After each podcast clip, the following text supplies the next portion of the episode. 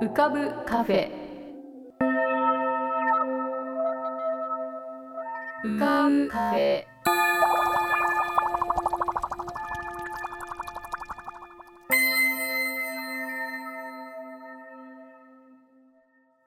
2021年5月6日、こんばんは。ようこそ浮かぶカフェシーズン4へ。カフェ店主の幸代です。浮かぶカフェでは、月みたいにぼっかり、面影みたいにぼんやり、飛行船みたいにゆったり、アイデアみたいにパーッといろんなものが浮かぶことになっております。少し浮かぶこともかなり浮かぶこともございます。地上では不自由なあなたも、ここでは自由です。重いもの、硬いものは入り口で脱ぎ捨てて、軽くなってお過ごしください。今日も浮かび上手なお客様の素敵な声をお届けします。ではごゆっくりお過ごしください。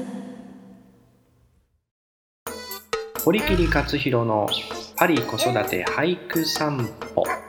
皆さんどうもこんにちは。先週はちょっとお休みを、いただきまして、久々でございます。堀切でございます。5月になりまして、連休をね、ちょっと苦労しながらお過ごしになった方々も多いと思うんですけども、フランスも5月は休日が結構多くてですね、5月の1日がメーデーですね。で、5月の8日が第2次大戦の終戦記念日ということで、ドイツが降伏文書に調印した日として、記憶されております。で、5月13日がキリスト昇天祭ということで、これはまあイースターの39日後ということなので、まあ、イースター自体が移動祝日なので、まあ、毎年ね、これは変わるんですけども、今年は5月13日と。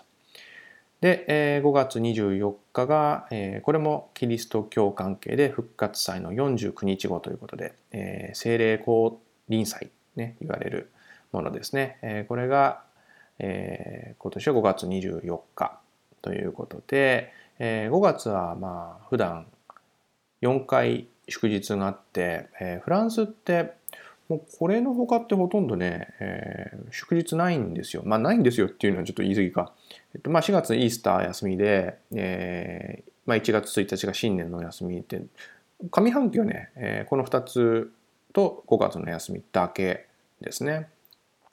で、下半期に入ると、まあ7月の革命記念日が7月14日ですね。あって、で、あと8月15日は、聖母被昇天祭っていうね、聖母マリアが天国に召されたっていうことを記念するお祭りの日がありまして、あと11月1日が、まあ、万世節とかね、諸聖人の祝日って言われる、まあ、いわゆるお盆ですね、お墓参りをする日。で、11月11日が第一次世界大戦の終戦日ということで、あとはまあクリスマスが12月25日にあるぐらいなので、まあ、下半期はクリスマスを含めて5回しかないんですね。5日しかない、にもかかわらず5月は4回も祝日があるということなんですが、今年は5月1日が土曜日ということは、その1週間後の5月8日も土曜日ということで、まあ祝日と週末が重なってるんですね。で、まあ、日本だったら、でも土曜日だと違うのかな。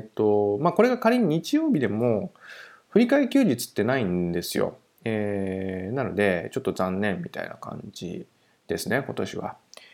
まあ、とはいえ、5月13日が、これ木曜日なので、まあ、5月14日が平日になるんですけど、まあ、これ、いわゆる飛び石連休ですよね。で、この時はその橋を架けるってことで、ポンって言うんですけど、まあ、ポンヌフのポンですね。フランス語で橋っていう言葉がポン。まあ、それを使って、まあ、飛び石連休を埋めちゃうっていうね、のがありまして、5月13からは4連休。あとは5月24も月曜日なので、まあ、これはいつも通り3連休ということになっております。でね、フランスは僕はね、表向きそういうふうに言ってるのは未だかつて聞いたことないんですけども、まあ、今回のこのコロナウイルスの騒ぎで、これ何を一番フランス人が大事にしているかっていうかね、絶対に死守しなきゃいけないものは何かといったら、これはもう言わずもがな夏のバカンスなわけですよ。で、実際去年はもうどうなるか分かんなかったですけど、夏のバカンスはみんな思い思いに過ごせるようになったので、ウェイみたいなね感じになっていて、今年もそれがあるんで、もう暗黙の了解でそれを目指して、やってるので、なんていうかな、結束は案外日本人から見るとこうみんなやることが分かってるっていうね、いう感じがあって、結束が強いようにやっぱ見えますよね。で、祝日少ないんですけど、いわゆるそのバカンス法っていう法律があって、労働者は2週間有給休暇を取らなきゃいけないので、これはね、有給休暇を取るっていうことなので、要するに法律に沿って祝日と休みの日を取りなさいねっていうことですから、すごくね、いい法律だと思うんですけど、もともとバカンスってその貴族とかね、有官階級のものだったので、それをこう庶民のレベルまで、だからいわゆる第二の革命がね、1930年代、本当戦争が始まる頃に、短い本当に短命の内閣が通した法案だったんですけども、これがいまだにフランス人のなんていうのかな、アイデンティティになっているということで、フランスはねちょっと辛い時間が長かったですけども、順調にちょっとずつワクチン接種も始まっているようです。今日ちょうど前日見て、余っている場合は予約が取れるということになったので、ちょっとね、ウェブサイトを確認しながらぜひちょっと1回目の接種を早めにしたいなと思っているような生活でございます。いやー、本当に日本の場合は何を一番大事にね、これは死守みたいになってるのかっていうと、それがちょっとね見えにくいのが一番なんていうの良くないんじゃないかなと思いますね。少なくとも今の状況になってしまうとオリンピックではなさそうだということですね。もちろん一番大事なのは命ですけれども、その次に大事なものは何なのかっていうのをちょっとこの1年は考えることになったかなと思います。はい、今日はそんなわけで、バカンスの話、祝日の話をしてみました。はい、というわけでまた皆さん次回お会いしましょう。さようなら。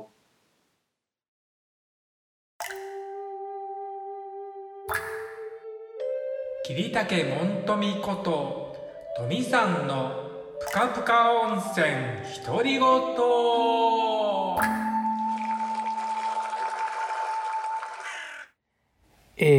皆さんお元気でお過ごしでしょうか。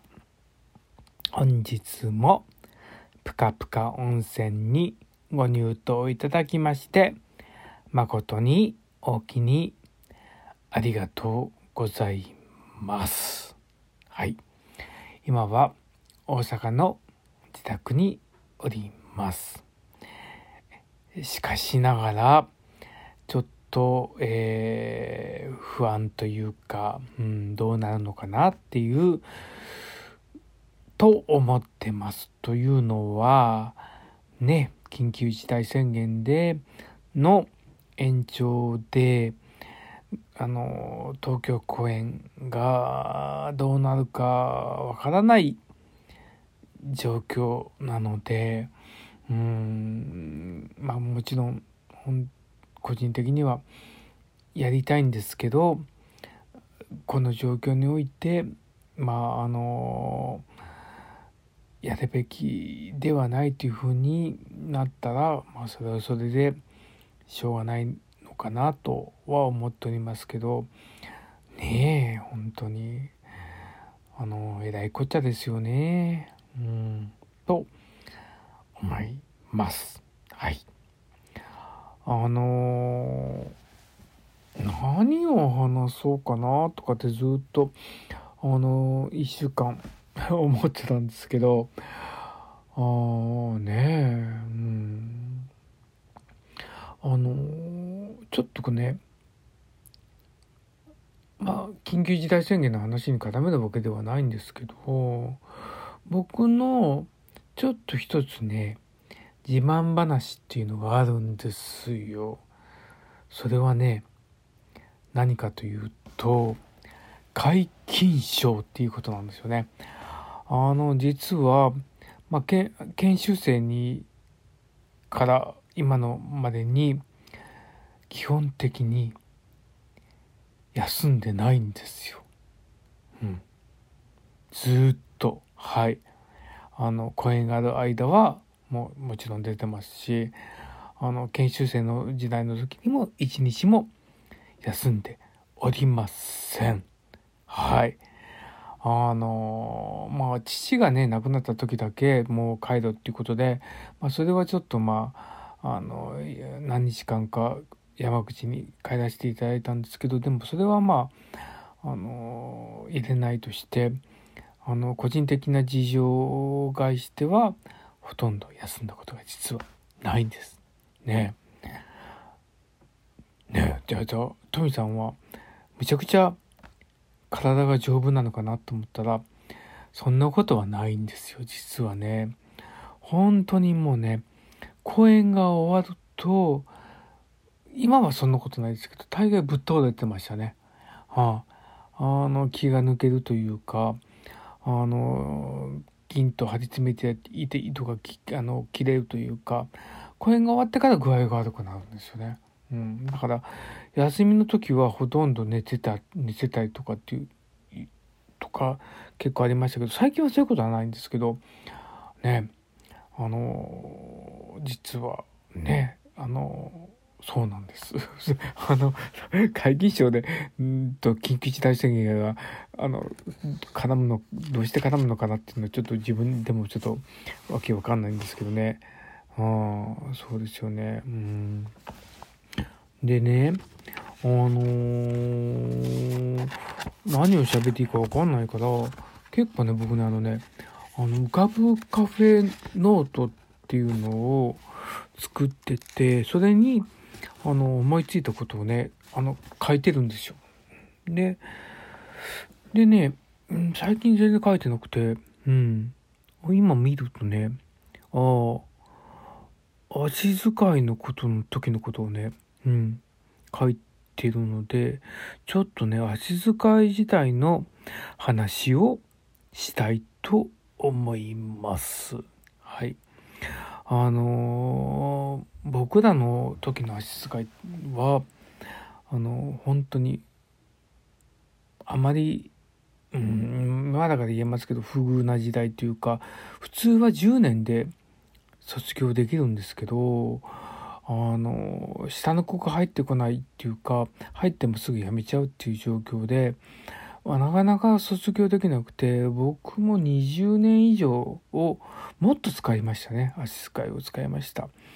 だから、足遣いでしか勉強できないことも本当に経験したんですけど、それはね、本当にそういう状況だったので、やむを得ないことだったと今ではもうね思ってはおりますけど、先代のね玉師匠に褒められたことがあるんですよ。足遣いでね、大体ね足ってねそんなに褒められたことないんですよね。でもその時本当に褒められてすごく嬉しかったんですけど、一ノ谷双葉軍記っていう演目があるんですけどね、それの相模というね役の足、うちの師匠が使ってた足を言ってたんですけど、その自分の子供がね、戦場に行って、死んでしまうんですけど、その首を抱えて泣くという場面があって、文楽では触りというんです。触りとかくどぎとか言うんですけど、その足をね行った時なんですけどね、特別すごく派手な動きをするそのくどぎではないんですけど、足拍子がねすごく大切なんですよね。泣き落としっていうか、泣く前に乗り間といって三味線の音に合わせて足拍子を踏むんですけど、やっぱりこう足拍子というのはこう師匠に任されているので、最初のきっかけは師匠がつけてくれるんですけど、その後はもう足使いに任せっきりで、僕がまあこう演出するっていうか足拍子の感覚で踏むんですけどね。でまあとにかくやっぱりこうその時は本当に気合を入れてやってて、まあかすめるっていうんですけど、最初は強く踏んで徐々にこう小さく踏んで、最後にトントンって言ってまたこう強調するみたいな、こうねこう強弱をつけるというか流れを作るんですけど、それをねこうやった時に終わった後にね、玉緒師匠からね、足うまいって足拍子うまいって初めて褒められて、すごく嬉しかったんですけど、嬉しい反面次の日から反対に意識してしまって、プレッシャーになって、うまくやらなくちゃいけないっていうふうに思ったっていうことをね、ちょっとこう思い出しましたね。まあ他にもね足の話はあるんですけどね、文楽の6月はね鑑賞教室といって、同じ鑑賞教室ですから学生向けの演目があるんですけど、A 班 B 班 C 班 D 班って4パターンで、みんなね例えば同じ役でもそのおまづかいといって役を使いとか変わるんですよ。で僕もその時はもう足遣いですから、その時にね梅川の足をね使わせてもらったんですけど、今言った ABCD 全部違うパターンをね行くことができたんですよね。だからこんなに違うんだって、同じ役でもこんなに違うんだって、また別にその人形使いだけじゃなくて三味線弾きとか太夫も変わるんですよ。だからこんなに違う、こんなに間も変わる、語りも変わる、三味線も変わるっていうのをね体験できたっていうことは本当に良かったと思っています。はいねえ、もしかしてこの話過去にしたかなってね思いながら今日話してるんですけど、もしも同じ話をしたんだったらごめんなさい。ちょっと今日は長くなりました。じゃあ皆さん引き続き気をつけてお過ごしくださいませ。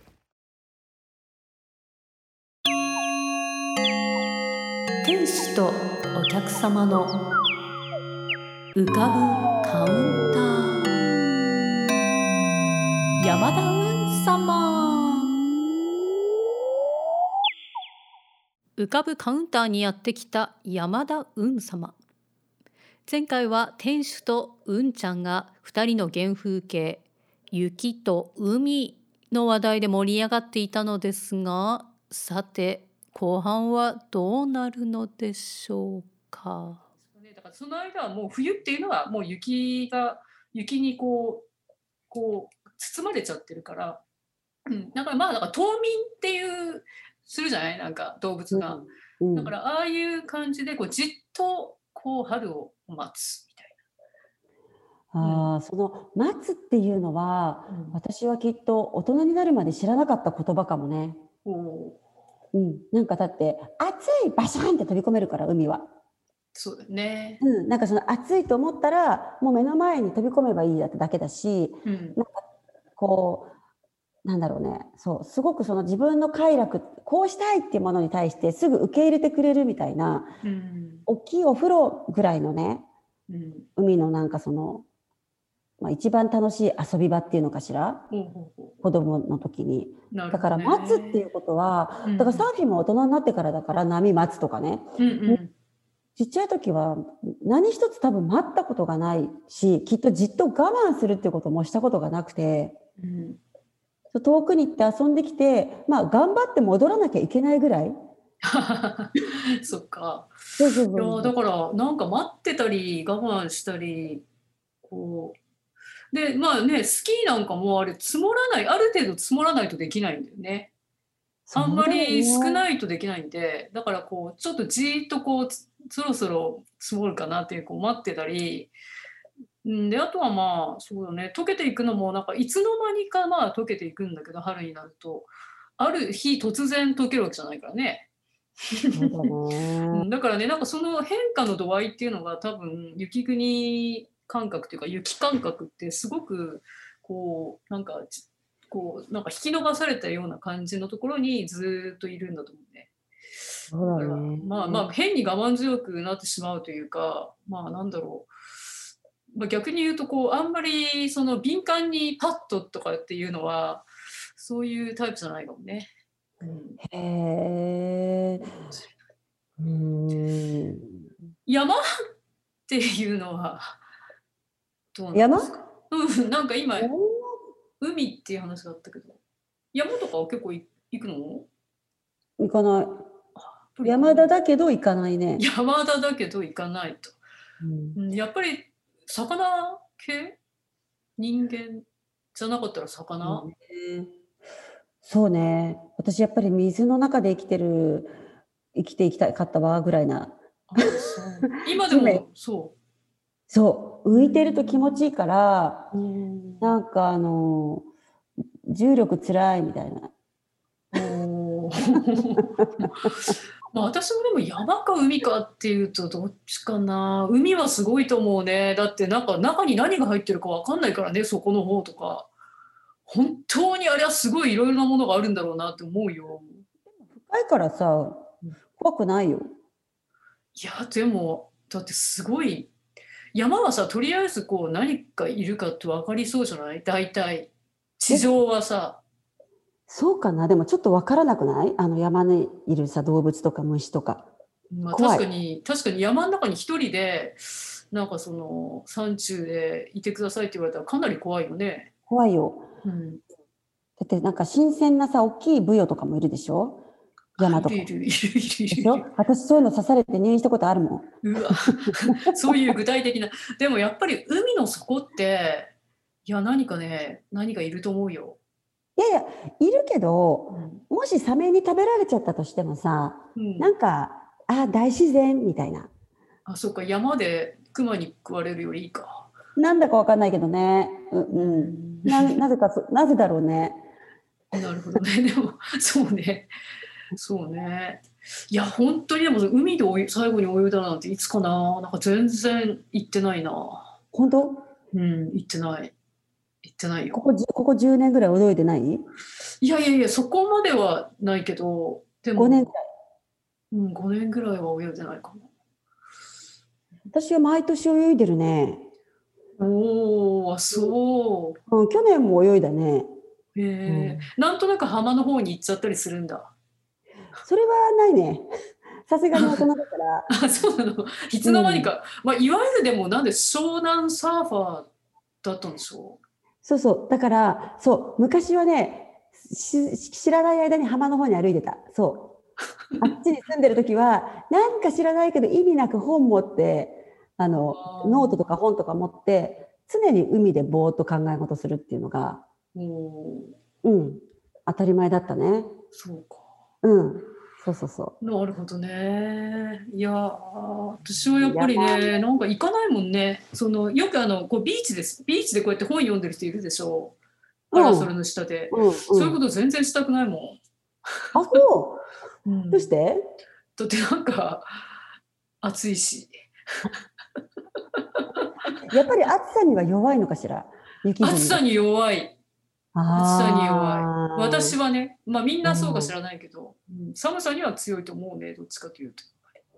でもさ寒さに強いか暑さに強いかでメンタリティは違うよね。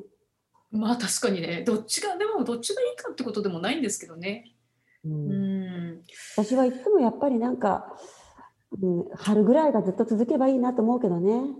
でも私やっぱりそのなんか春夏秋冬が割とあるところの方が好きかもしれない。あ、そう。うん、ずっと前に住んでたところはカナダのバンクーバーっていうところは割とこう温暖なのね。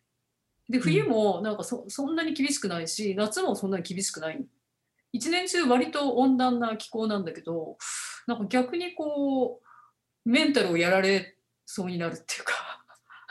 あ、確かに常夏の国とかに行くと確かにそういうのはあるかも。うん、なんかこうキリッと寒くなったりされた方がなんか割と対処しやすいのかな、もしかして。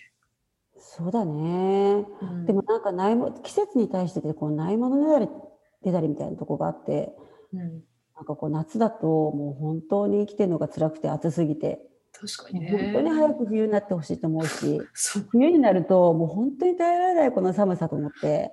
うん、なんかね、ニューヨークは今はすごくいい感じの気候で、今日なんかももうちょっとみんな半袖で歩いたりできるような20何度くらい、3度とか5度とかそんな感じだったんだけど、突然またねこれから暑くなるんで寒いなって思ってるとあって、なんかすごく春が短いというか、なんかいい気候のところはすぐに過ぎて突然またもう暑くなって、それで暑いなと思ってると、でなんかこうちょっといい感じになってきたなと思うとすぐに寒くなるでも最近日本もそうかも。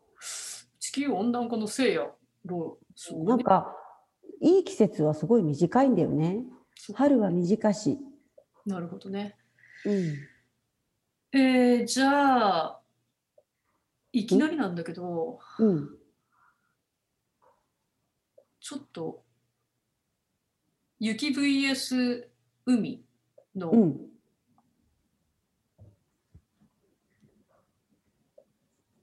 言葉遊びを。雪 vs 海。雪 vs 海。私海担当ね。あなた海担当だって、海の子だから。私雪ん子だから。よしよし。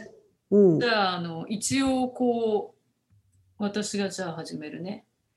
雪だる。ルールは何？ルールはね、だんだんできていく。本当？わかった。なんだろう。雪だるま。雪だるま。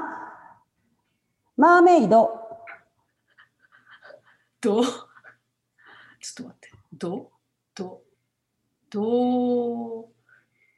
さんこ。どさんこ。こう。コートダジュールコートダジュール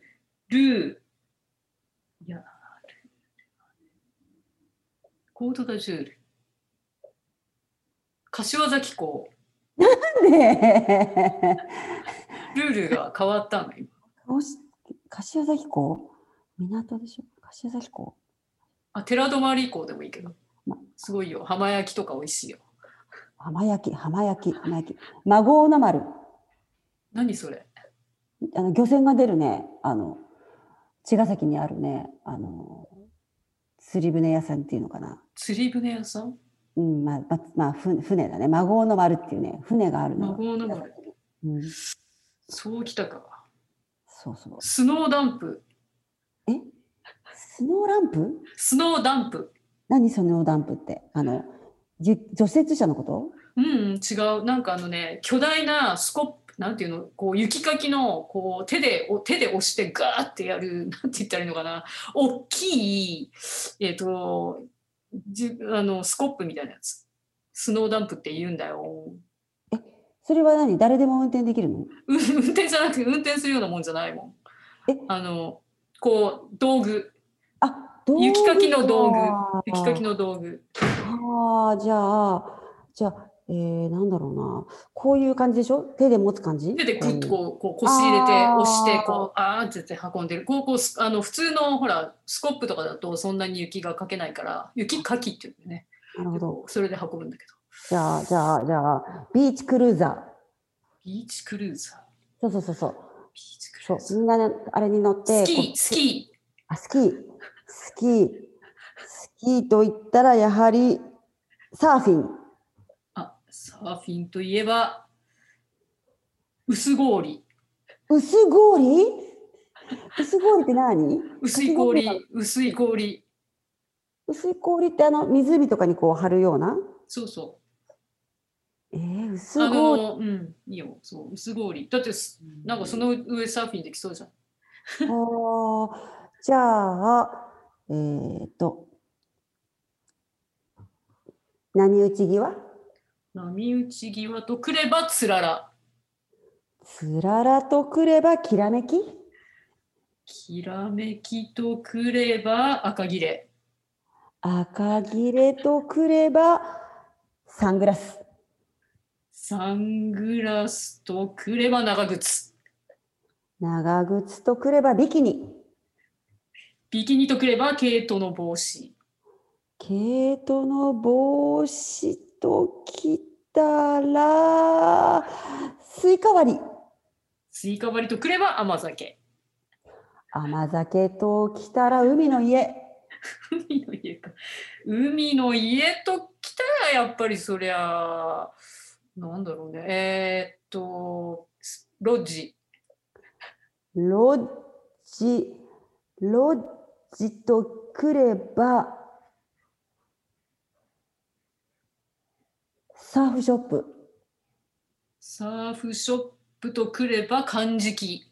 あれ漢字機知らないの？うん。漢字機ってこう足にはめてこう雪の上を、こうなんていうの、雪に埋まらないように歩いていくやつ。履いてみた。スノーなんだっけ、なんていうんだっけあれ、スノーシューとか言うんだっけ。はあ。あれ知らないの？なんか丸い輪みたいなやつ。になってる。それを足につけると雪にズボってはまらないんだよ。そして雪も踏み固められるんだよ。漢字といえばじゃあビーチサンダルだね。そうだね、確かにそうだわ。ビーチサンダルといえばビー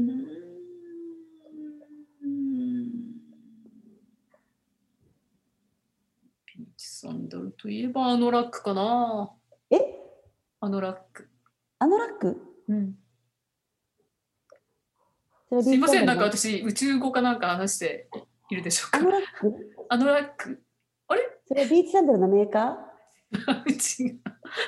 あのラックってまあなんか冬に着るさ、うん、まあ今はもう言わないんだよねきっと多分。あのラックって私の時代には言ってたけど、こうなんていうの、いわゆるスノーウェアのようなものですよ。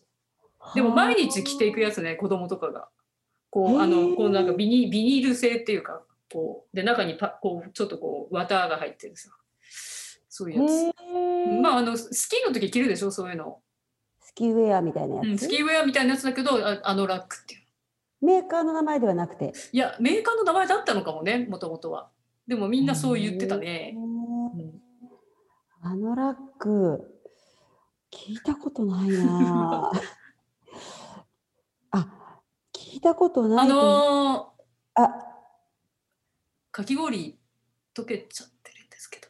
なんか汁だけになっちゃってますね。海みたいでね。ブルーハワイだね。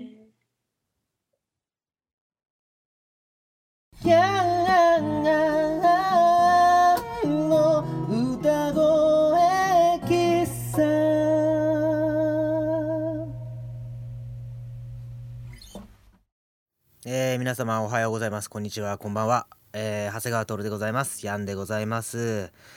これが届く頃には皆さんもうね、ゴールデンウィークも終わりまして、また日常が戻ってきてるかなと思いますけど、まあね、といってもゴールデンウィークっつってもね、みたいなゴールデンウィークだったかもしれないですけども、皆様体調など崩されてないですかね。昼間は暑いけど夜が寒かったりしてね、着るもの困っちゃいますよね。これ毎回言ってるかもしれないですけど、はい、前回はですね、コロミちゃんスペシャルということでですね、すごくたくさん毎回応援してくださってる中学生リスナーのコロミちゃんからのたくさんの質問、そしてお題にお答えさせていただきました。どうだったかな。ぜひ感想など送ってくださいね。で、本日もリクエストいただきました。ありがとうございます。早速ご紹介したいと思います。ラジオネームひまちゃん、小学校3年生の方ですね。ありがとうございます。ヤンさんこんにちは。私の絵を歌にしてください。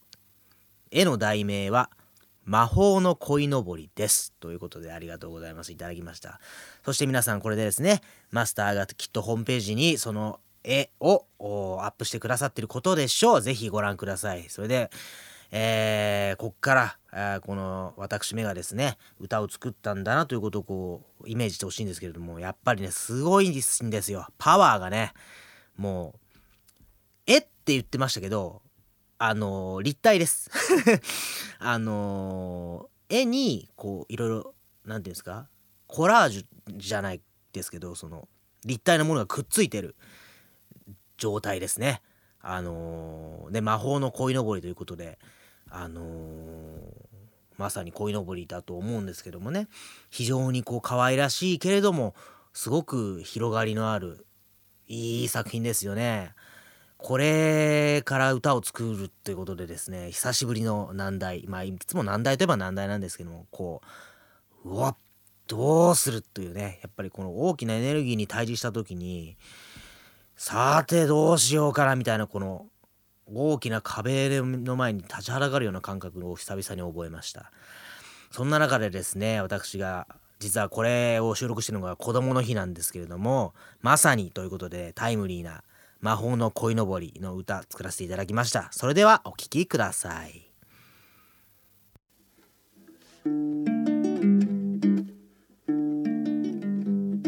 ポババポバポババポバポババ空笑うくるくるポババポバポババポバもわわそこから見ればぐるぐるはだはだはだはだはだだけでも手をつなげそうサブサブサブサブと一緒に私もね連れて行ってくれる仲良しの背中どこまでも登る登る離さない君の向こうの空の向こう触る触れる魔法目を閉じても泳いでる目を開ければ出会えるポババポバポババポバポババポバ